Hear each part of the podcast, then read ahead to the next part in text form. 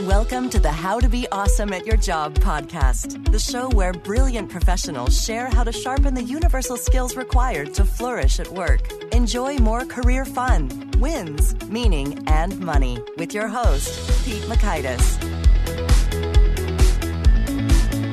Hello, and thanks for joining us here for episode 406. We got Brenda Bailey Hughes back, and this time we're talking listening. So you'll learn one, the sad current state of listening, two, how to fall in love with silence in a conversation, and three, the five focus areas of listening. So if you want to check out the show notes or the transcript or the links to items we've referenced, it's over at awesomeatyourjob.com slash F406.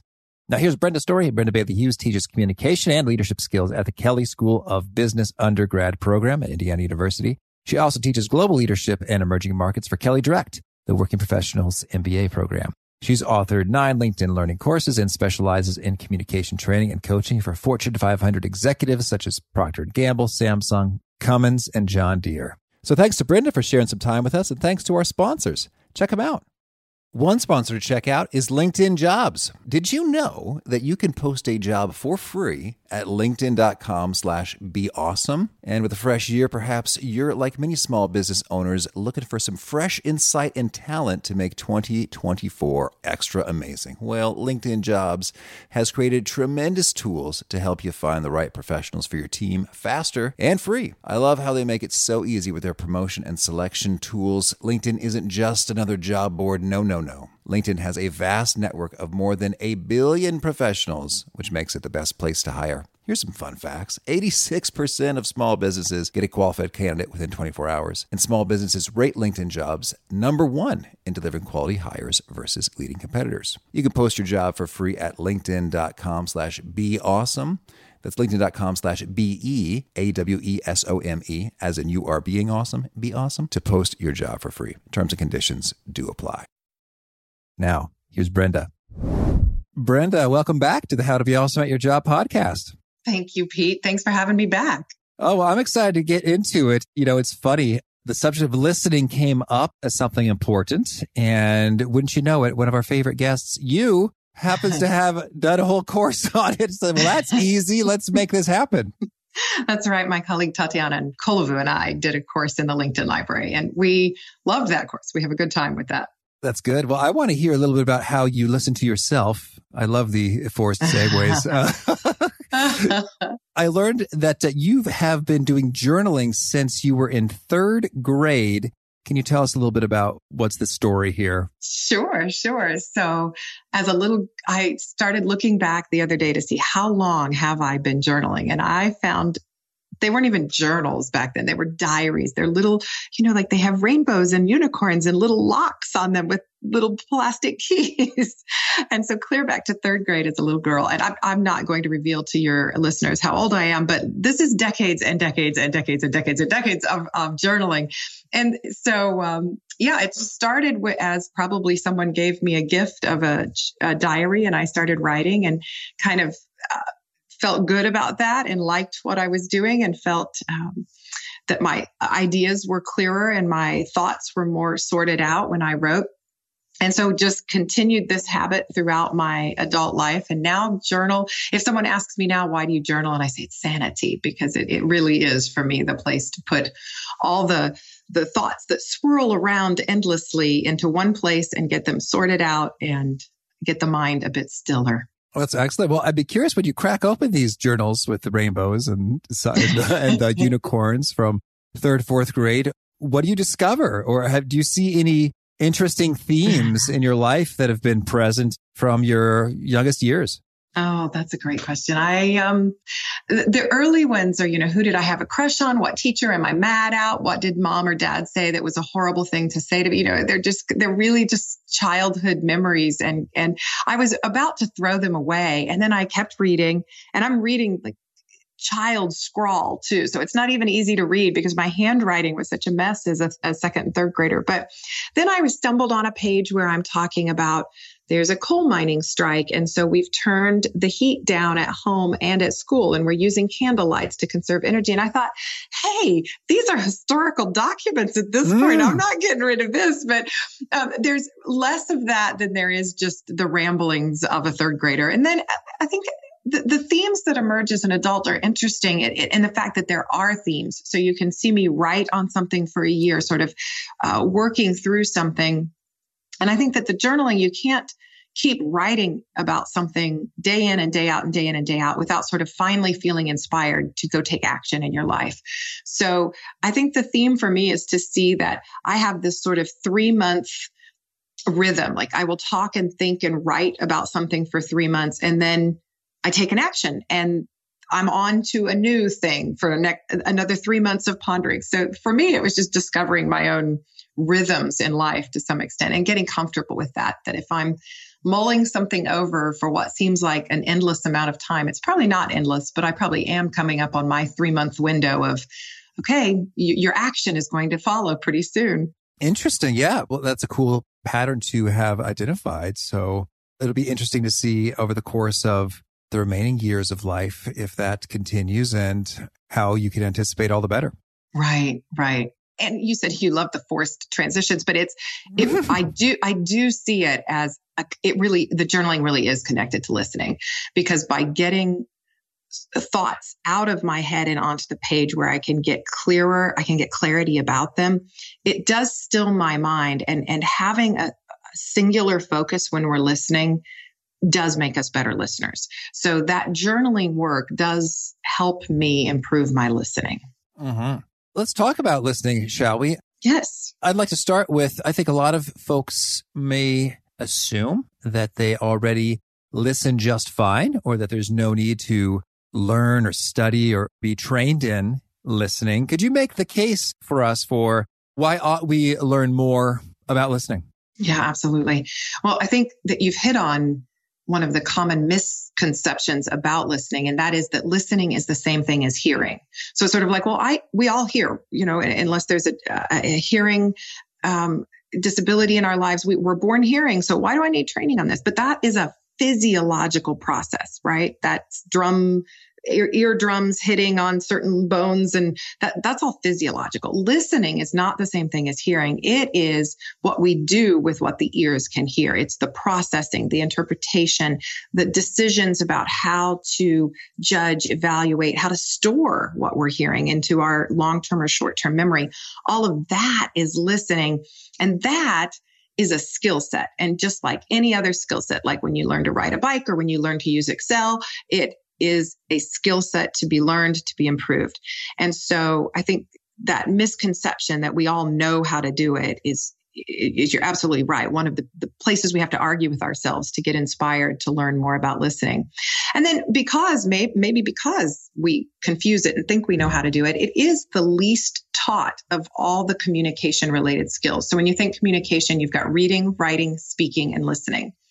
And if I were to ask you right now, you know, how many years of reading did you study? Well, you know, all the way through elementary and junior high and high school, we're, we're in, we're immersed in reading and writing classes. Most of us have even had a speaking class, at least um, a, a workshop or two in speaking. But then when I say to people, how many listening courses have you had? Screech, you know, no hands go up. It's sort of mums the word.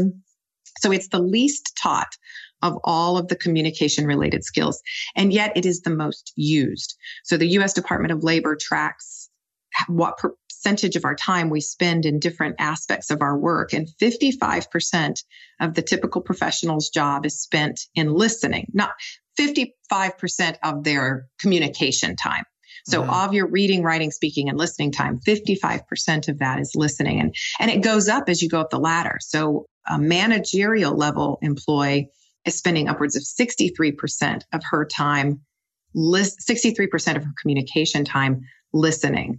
So most used, least taught.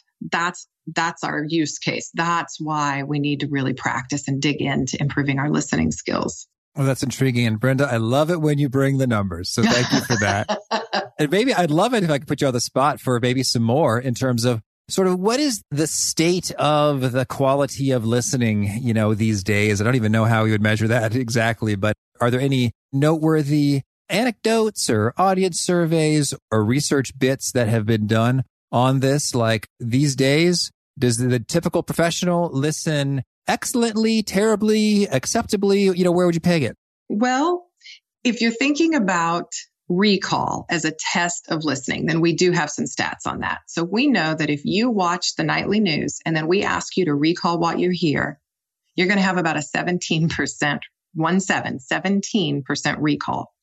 Okay. So, the, so let's imagine now, now we don't know because we haven't done this elsewhere, but let's imagine that that number extrapolates. That means that when you go into your next meeting and everything that everyone says they feel is important, you're only remembering 17% of it. Or, you know, you're having a conversation with your spouse tonight and something really important is getting shared and you walk away and remember 17% of it. That to me says, Oh, I think we could get better at this. Yeah. Yeah. That's intriguing. And I wonder, you know, talk about the extrapolation on the one hand, folks might say, Hey, nightly news, I don't really care that much. But on the other hand, there's so many ways to consume news. If you decide to turn on the nightly news, you must be semi invested in watching the nightly news. Right. Well, and I would argue that at some of my faculty meetings, I'm also not all that invested, but nonetheless, maybe I should be is the issue here. Because while I might not be invested in the subject matter, I am invested in those people. And if I'm not invested in the, their communication and what they want to share, how truly supportive and invested am I being in the relationship itself? Mm-hmm. Okay, that's great. Thank you.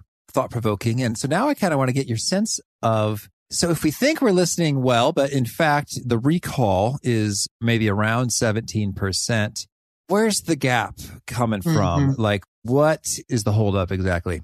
Some of it is that we have trained ourselves to listen only in order to prepare a response. So if as I'm listening to someone, I'm, I catch myself already deciding how I will reply. I'm not really listening. I may be pretending like I'm listening. I may have listened to enough to decide, okay, I get it. I know what you're saying. I'm going to cut you off now so that I can plan my response. But I think that's one of those ways that we sort of deceive ourselves into thinking that we're listening or that we're a great listener. And then, oops, lo and behold, maybe we're in that 17% recall list.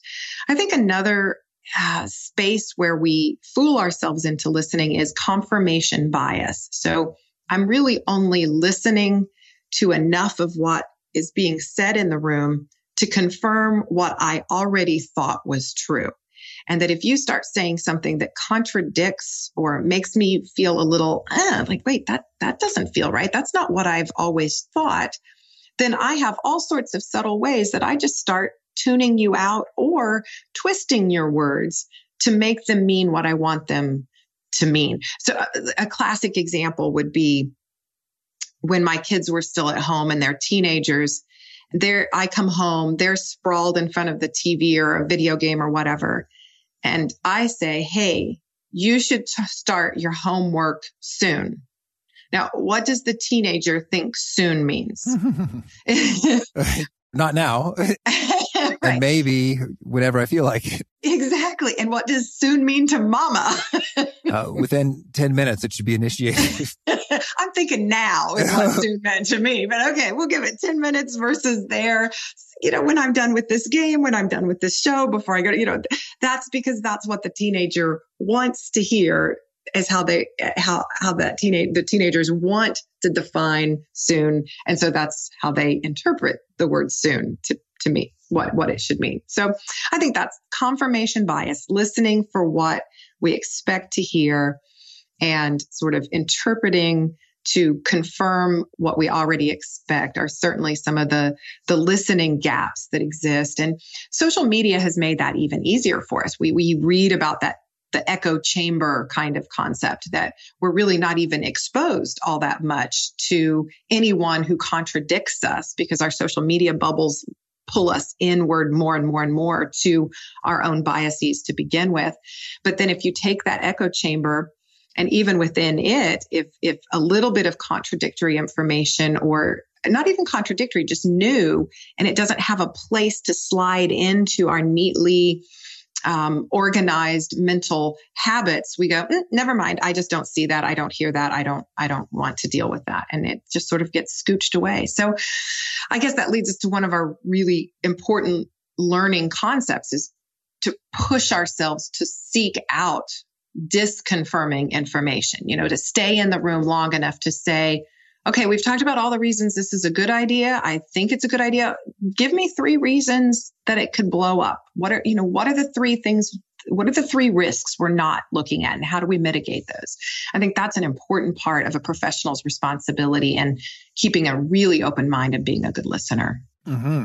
that's excellent well so i'd love it then if we could talk about some more of these practices and maybe even before we go into the details can you lay out what then become all the benefits of listening masterfully as opposed to just sort of like at a typical base level of listening to respond or listening to confirm what we already know. I guess one natural consequence would be that you're making better decisions because you're getting all of the all the information that you might not have gotten. What are some other key benefits that come about if you mm-hmm. are a mm-hmm. masterful listener? I love that phrase, masterful listener. I'm totally going to steal that oh, from my listening do. classes. Masterful listeners, uh, they they are business winners, right? I mean, and they are relational winners. So, a lot. Dr. Nichols was one of the founding researchers in the, the discipline of listening. And he was originally a college, or maybe it was even high school debate teacher and a debate coach. So he had debate teams. And what he started noticing is that the teams who were winning debate after debate after debate and had access to the same research and the same coaching in terms of how they presented, the real distinguishing difference was that these debate teams that listened really, really well could then parse through the opposing team's arguments so much more clearly and make a, a much better argument or a rebuttal that they were debate winners. So we've got debate winning and, and all of us have our share of debates, whether we call them that or not. We have these moments in our lives all the time where we're trying to influence others, get people to see things our way even just you know getting friends to go to the movie that you want to go to if you're really listening to what that friend is saying, you'll start to understand more of why they're arguing for another movie and how you might be able to shift their position a little bit. So we have some influence around that. I've seen lots of examples of where um, people cl- people land clients and projects and business wins because of good listening skills. Just uh, recently, a, a, client of mine um, we had done the business that we had established and I was trying to win a little bit more business and it was kind of still just out there in the uh, in the open space. We hadn't locked anything down yet. I'm sure that he was and the company was looking at some other consultants to do some work with them as well. But I had listened so carefully to him that then when I stumbled on a, um, a TED talk of another person talking, I thought, oh, this sounds so much like Kyle. I'll call him Kyle. Uh, and I sent it to Kyle and said, Hey, this sounds like you. This sounds like the strategy you were talking about in your industry. And I get an email ping right back. Just, oh my gosh, you totally get me. Thank you. I, well, I, to be honest, Pete, I, this industry, it's energy and it's very confusing to me. And I still don't really understand the strategy that he had been promoting, but I had listened enough to know what he sounds like and could then make these connections. And and you know, sure enough, that lands the business. So yeah. He says, You really get me. Like I actually I don't, but I'll, no, I have no idea. But but apparently enough that I can I got my foot in the door here and I'll, I'll figure it out from there. But we also have on, on a personal level, you know, you talk to marriage therapists or relationship counselors, and frequently they say that bad listening is at the root of many of the dysfunctional relationships that they interact with.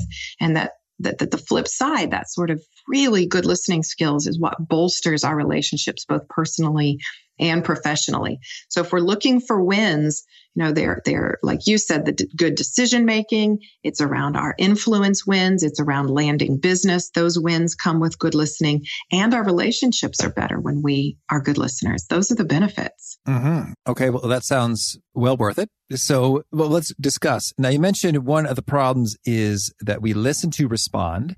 And so I guess I'm thinking if we have some diehard listeners to responders in the crowd, it's sort of like, well, if I'm not formulating my response while they're talking, are we going to have a weird silence? you know, as we are. Yes. Tell us about that. Yes, we're going to get comfortable with that. We're just, we are going to get comfortable with, hmm. And you're fidgeting because you're like, oh my gosh, no dead airspace. No, in, fact, Pete's in his mind right now thinking, well, I got to edit out that little no, three you, second oh, pause. We're keeping right? it. Charlie and company, we're keeping every half second of that, please. But I think we can use what are called verbal encouragers. We use, we want to use those when someone is speaking to us. And uh, different people, if, if you've uh, studied introversion and extroversion, one of the attributes of an introvert is they tend to listen in silence. So I encourage the introverts that are that are listening to us today, Pete, to say, hmm Oh, yeah. A little bit more as they're listening. Just those little verbal reinforcers or encouragers to let people know that you are listening. Make sure you're nodding, those kinds of things. But then where we all feel though that we have to talk is when the other person has signaled that they're done. It's, it's my turn now. And you, you, you demonstrate that with a little pause or a, uh, an upward inflection that kind of hands the baton over to me. And we just need to learn to go, hmm, let me think. Yeah. And then respond in that and give myself that pause. Because what I'm likely to say is going to be so much more respectful because it will paraphrase back perhaps what the person has said. And it shows that I've really listened all the way through to the end. Well, in a way, you're right. Like if there's no transition, it's a little bit fuzzy. It's sort of like, uh, are you still there? Especially if you're on the phone or, or like a, you know, digital medium. It's like, hey, uh, everything, you, everything still okay over there? you know, but I think I love that phrase. Hmm. Let me think. Or maybe it's something along those lines, like, oh, I'm considering what you've just said. And then you're silent for a few seconds. Like, in a way, you might have a hard time getting away with that in like a six person, you know, meeting or something. But one on one, I think that that could just be amazing because they're like, nobody ever thinks about what I say for several seconds. That's awesome. I appreciate that. Thank you so much for listening. Yes. yeah, that's nice. And so then you're getting okay and you're getting comfortable with the silence with those encourager words. What did you call them? Mm-hmm. Verbal encouragers. Yes, verbal encouragers. I like that sometimes maybe it's more of an extrovert problem when people give me their verbal encouragers like too much or too fast, or like when I haven't completely finished the word, like they say, mm-hmm, like before I like finished saying the word, I don't like it. I, don't know yeah. what, I don't know how to interpret what I'm feeling or what value or meaning I'm putting onto it. I almost maybe feel like I'm being rushed, maybe. Yeah. Or like it's a show. It's like, are you actually listening or are you just following like a script like where you i'm talking to a robot who like say every seven seconds i'm supposed to say mm-hmm. you know as opposed to like timing your mm-hms after i have a pause and a breath and a sentence and a phrase oh yeah absolutely so you've encountered that as well the over encourager Yes, absolutely. And I, I, think you're right. We see it with people who know they're supposed to do that, or they just kind of want you to get through what you're saying. So you're talking, and I'm going, uh huh, uh huh, uh-huh. But I'm, rushing you. You know, all I'm doing is saying, get through this so that it can be my turn to talk or so I can leave or whatever, you know. So yeah, you're right. The intent behind it probably does matter because it, it does manifest differently. The verbal encouragers that I'm encouraging you to hurry up, th- that sounds different and that feels different to the person speaking than a true, mm-hmm, huh yeah. Um, kind of that varied encouragers that are in sync with the words that are being spoken. That's, that's the kind of verbal encourager that works. Mm-hmm. Oh, hey, did I do it too early? I hope not. No, it was Because I really was ready to ask a new question, but I also felt like I got what you were saying. you did. You did. Exactly. Okay, good. It's like, boy, it's like so meta. I'm like self conscious now. Well, and, okay, so let me put us at ease. People who a spontaneous conversation when the conversationalists leave and we ask them to rate their experience and they say, Oh, it was awesome. It was spontaneous. It was good. I felt good about that conversation. When we go back and do a tracking of the conversation, there is overlap. So there are those moments when the fir- the second speaker starts speaking before the first speaker has completely ended. So I'm I'm relieving you of that that self consciousness if we mm-hmm. overlap mm-hmm. because that right. is a part of it. I'm thinking more of when you know we're in those meetings or we're we're doing a deep listening dive to someone who's sharing very deeply about an issue in their lives or with their with their work, and that's when I think we need to get comfortable with the pause. It's when we catch our brains formulating a response so that we don't have a pause. That's when we've got to get comfortable with it. So we're not doing that so that we stay tuned in to our speaker. Well, so if you're listening and the goal is not to formulate a response, what should the new goal be and the internal questions you're asking yourself and the focus that you choose when you are not talking and someone else is talking? Right. Well, I, I, would say these get into the, the what I call the five focus areas of listening. So the questions I'm asking myself, that internal dialogue, if it's not to formulate my response, what what should it be? It depends on what kind of listening I've set out to do. So for example, depending on what kind of a situation I'm facing, what kind of conversation this is, I need to listen differently. Sometimes I need to listen to recall the details. Sometimes I just need to listen for the big picture. Sometimes I need to evaluate the content. Sometimes I need to pay attention to the nonverbals. And sometimes I need to listen to empathize. So if we use this podcast, for example, I think listening for the details, while I know you love your stats and you love it when I bring the numbers, that's probably not the most important listening here. You know, you don't, it doesn't really matter at the end of the day whether the US Department of Labor tells us we spend 55 or 56% of our time, our communication time listening. You know, but you wanted that big picture. You wanted to be able to end the, the podcast and go, okay, I get it. We spend more time listening than any other communication piece, and yet we have the least training on it. You know, that's the big picture. And I would think that's what you're listening for as you listen today, or maybe even some of that evaluating of the content. You know, there's a part of your brain that needs to be going, okay, is my guest today just talking crazy stuff? Or is there some legitimacy and some credibility behind this? Because you have to decide, am I going to publish this? Am I going to roll this out? Do I need to, di- do I need to push back and ask some more questions to find out where this research or this claim came from? What's the research, the data supporting it? So maybe there's a little bit of an evaluative mindset to how you're listening, definitely some big picture thinking. But you know, if we go on through the rest of your day, uh, what are some of the rest of the things on your calendar today, Pete? We'll we'll look at what kinds of listening you should be doing the rest of your day. Oh, sure. Well, another podcast interview, talking to an accountant about some treatment of things.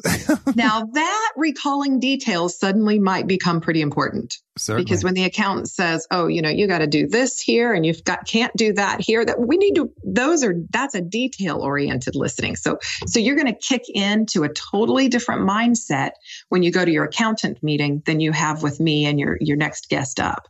Uh, what else is on your calendar today? Well, you know, then I guess there's just sort of quiet work in terms of at the computer and wrapping things up.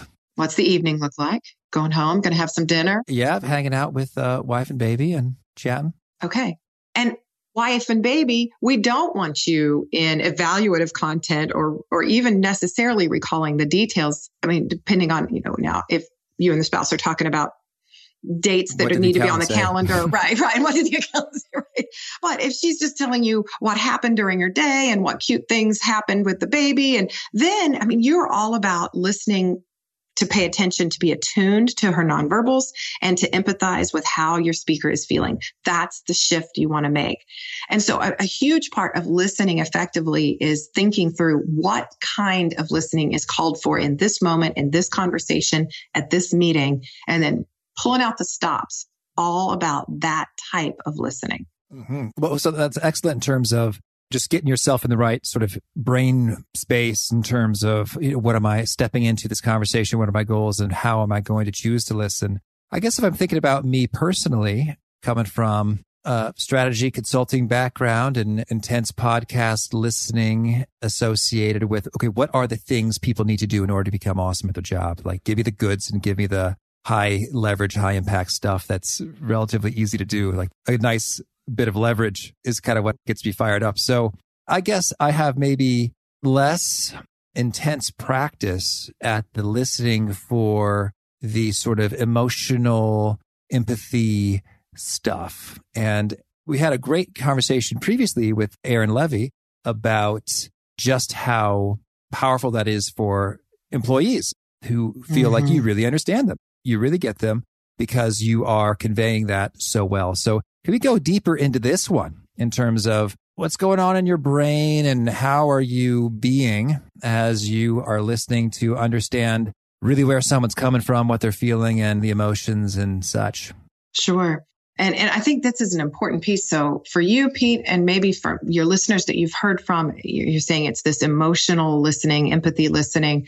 I would have other people that I've coached that say it's that big picture. I get so caught up in the weeds. I, I am taking down copious notes. I've got three pages of notes, but I can't tell you what any of it meant. What you know. So I think it's a sort of a it's a it's a fairly personal self reflection that needs to happen to identify where is my weakest area?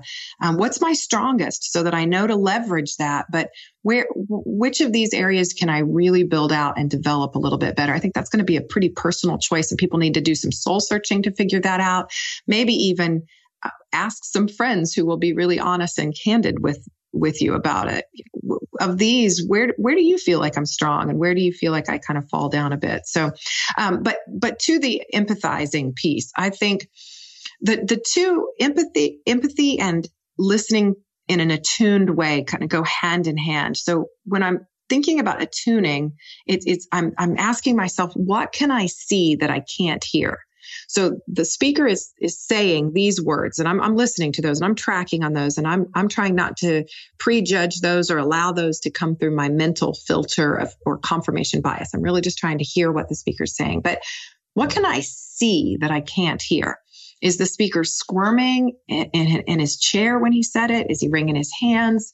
Is are his eyes lighting up and his voice starting to spark when he talks about that subject? So what can I see that I can't hear? I think is a driving question for me when I'm really trying to listen for that emotional piece. And in fact, one of the ways I teach people, and I've done this to practice listening for the nonverbal, is to watch a television program that you're not really familiar with and turn the volume off. And then just see after you watch the characters and you watch the interaction, you know, watch a 30 minute sitcom or a one hour drama or something, and then figure out what what was your best guess as to what the plot line was and and what the relationships were between the characters and who was feeling what kind of emotion at the different parts in the movie and then or the show and then go back on you know re- replay on Netflix watch it again and see how close you were and that's a great training mechanism for forcing yourself to start tuning in to the nonverbals. And then after you do that for a while, you'll find yourself walking into a meeting and lo and behold, you're paying attention to who's make, you know, glaring at whom, who's starting to feel bored with which subjects, who's excited by which subjects. And that is rich intel to know that those kinds of things. So that's that attuning piece. And then the empathizing piece is the driving question there is not what is my speaker saying, but how is my speaker feeling? How does the speaker feel? And I think one of the best ways to train ourselves to do this and simultaneously show people that we're doing this is paraphrasing back both the content and the emotions that we th- think we're hearing. So, you know, this is when we kind of say, well, okay, this is what this is what I'm getting. This is this is what I think I heard you say or correct me if I'm wrong. This is this is what I heard. And and when I say back what I heard, it's like I, I think you're you're really frustrated about blah blah blah blah blah. So I've captured frustrated, the emotional tone as well as the content. And that makes the person that you're talking to just feel so heard, so listened to. And I'm curious with regards to when you identify an emotion, what's the downside risk if you're wrong? You know, like if you said, it seems like you're frustrated, they're like, no, I'm not frustrated. I'm just resigned because I don't care anymore. Yeah. Nothing I do makes any impact whatsoever. I guess those are kind of close, frustrated and resigned. But you might be, no, I'm enraged, Brenda. I'm not frustrated. I guess I'm just very frustrated is enraged. I mean, no, Brenda, I'm very sad, actually. Right. yeah. But that's great that they would say that. And because then you have had, because you would have left thinking frustrated. And then you find out by, by clarifying, oh, no, it's resigned. Oh, well, I have different things to say to you now that I know you're just feeling defeated and resigned and depleted by this. I thought you were still frustrated and agitated, but no, you're in a different space. And that's important to me because how I'm going to reach you when you're resigned is pretty different than how I would reach you if you're irritated, agitated, frustrated, or enraged or sad. Um, and so I think that moment of clarification is is perfectly fine. It's not as if you failed in the guessing game. it's you won because you threw it out there. You you got some feedback that you'd missed it just slightly and so now you are on board. And once again, engaging in that process of here's what I think. Oh, no. Oh, it's this. Oh, thank you. Okay. I get it. Yes. Resign. I would feel that I, that I could see myself feeling that too. That again allows you to wrap your speaker in this wonderful blanket of, of, of comfort and of, of knowing because I heard you. And as I imagine this, you know, fictitious conversation, I think the guessing game, if you will, if you get it wrong, I think you're still winning points in that it shows that you cared enough to take a stab at it. And the other person says, you know, this person seems to give a darn about my feelings. And right. Even though they're wrong, I appreciate that because a lot of people don't bother to take the time. Right. Most so often the listening response is autobiographical. Yeah. Well, yeah. When that happened to me, I felt blah, blah, blah, blah, blah. Now I've take, I've, I've co-opted the whole conversation and made it about me. That is a response we're so accustomed to hearing that if you've stayed with me, you've kept the focus on me, even if you got it wrong just a little bit, it's still about me. So I'm still feeling pretty treasured at the end of the day. mm-hmm. I like that. Well, Brenda, could you share as we're kind of approaching the end? Are there any sort of top do's, don'ts, favorite phrases or scripts that are super handy when it comes to listening? Oh, yeah. Uh, let's see. I think that one of the top do's is non getting rid of distractions. Put your phone down show those nonverbal attentive listening skills. We all know what they are. We know them when we when someone does it for us. They nod, they lean in, they make eye contact, the, the verbal encouragers that we talked about. When we do that, the person talking feels heard and our own minds kind of follow the body. Like, okay, my body is tuned in to this person. So I guess my mind says, okay, I'll tune in too. So I think being non-verbally attentive, showing really good nonverbal listening behaviors can certainly enhance our listening and how well the other person feels. So that I think is a great is a great piece. I love Marshall Goldsmith's article, um, "The One Skill That Listening Is the One Skill That Separates," and he talks about make the other person feel as though she is the only person in the room. And when we can do that at a meeting and a coaching session and you know whatever, wow, that's that is great listening right there. Uh-huh. And so, any other key phrases that you think are, are super handy? Well, for appropriate responses, trying to stay out of the the autobiographical and instead practice the paraphrasing. If if we can say back what we've heard I think that's a key phrase in our listening. So uh, be, being careful with it, of course. When I first learned about paraphrasing, I decided I'm going to paraphrase everything everybody says for a while. So I came home that night after my listening workshop and my husband said, Hey, it looks like it's, you know, it's about dinner time. It's a little after six. And I said, so I hear you expressing a curiosity about the time, you know, and he's like, what is happening?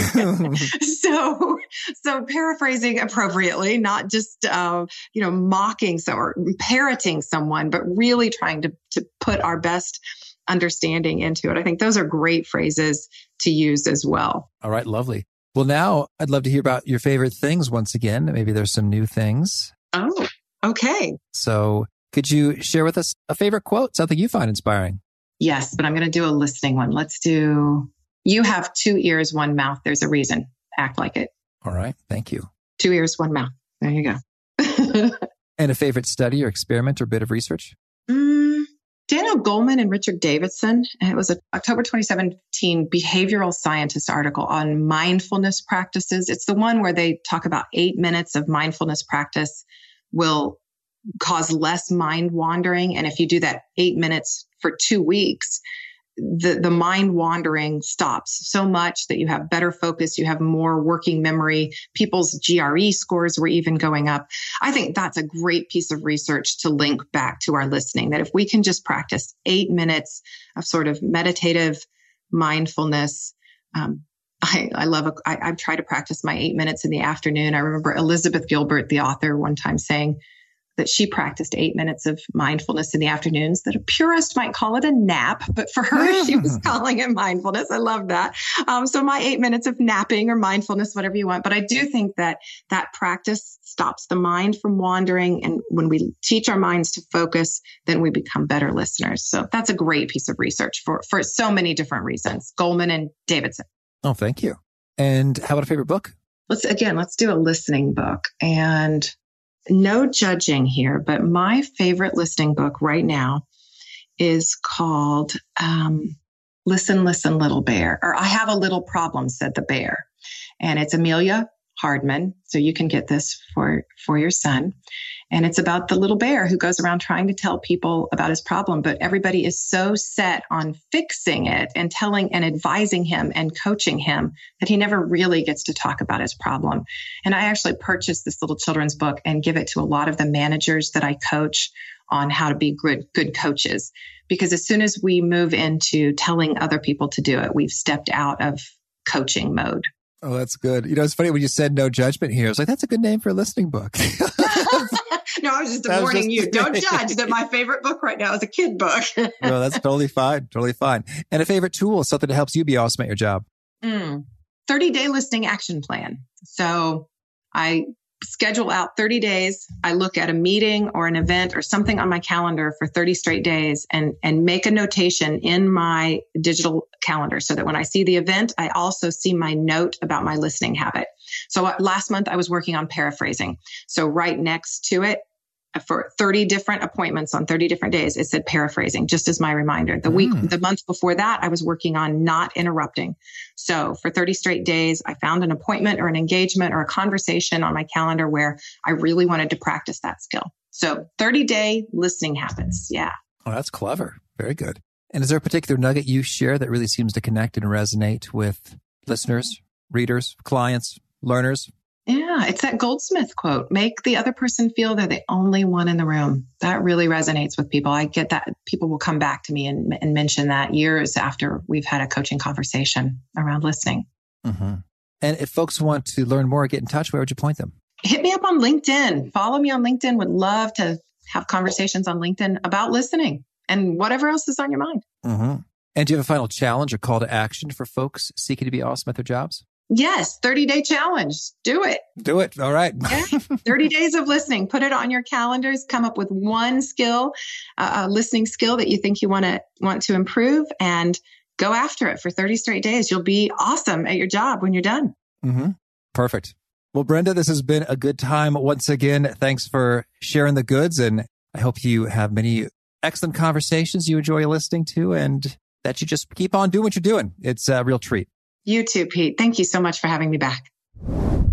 I really enjoyed Brenda's take on if you're not listening to respond, you're going to have a silence. That's okay. And it may even be beneficial for the relationship. So someone's talking, talk, talk, talk, talk, talk.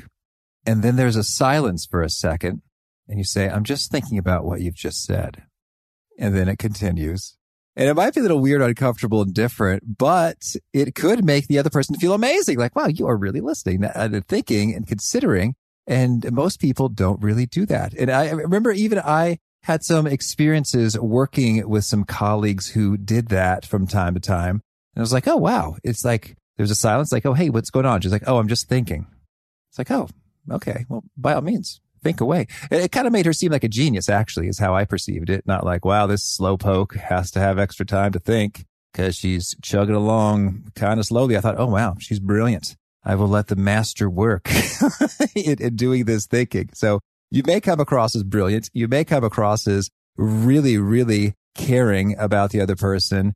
And so the odds are ever in your favor that you're only going to look good by having that silence. So even if it feels weird or awkward or uncomfortable or different, you've got more to win than to lose most of the time by rocking and rolling with that. So great stuff from Brenda. Hope you dug it. I sure did. Again, the show notes, the transcript, the links to items we've referenced are at awesomeatyourjob.com slash ep406. Our next guest, I hope you'll push subscribe to catch him and more. It's Ash Sadiq, and he is talking about the ingredients of inspiration, how to have more of that going on. Peace. Thanks for listening. To get the most out of the show, we recommend two key things. First, check out the extra resources at awesomeatyourjob.com. You can find this episode's transcript and links, as well as the perfect episode for your situation. You can search the full text transcripts of hundreds of episodes or explore episodes tagged by topic and competency covered. Second, subscribe to the podcast and get future episodes automatically. You can subscribe by telling Siri and several other smartphones and speakers, subscribe to the How to Be Awesome at Your Job podcast, or by tapping subscribe in your podcast player of choice. If you'd like some extra help figuring out podcasts and how subscriptions work, visit awesomeatyourjob.com slash subscribe for guidance. Hope to catch you on the next episode of How to Be Awesome at Your Job. Look around. You can find cars like these on AutoTrader. New cars, used cars, electric cars, maybe even flying cars. Okay, no flying cars, but as soon as they get invented, they'll be on AutoTrader. Just you wait. AutoTrader.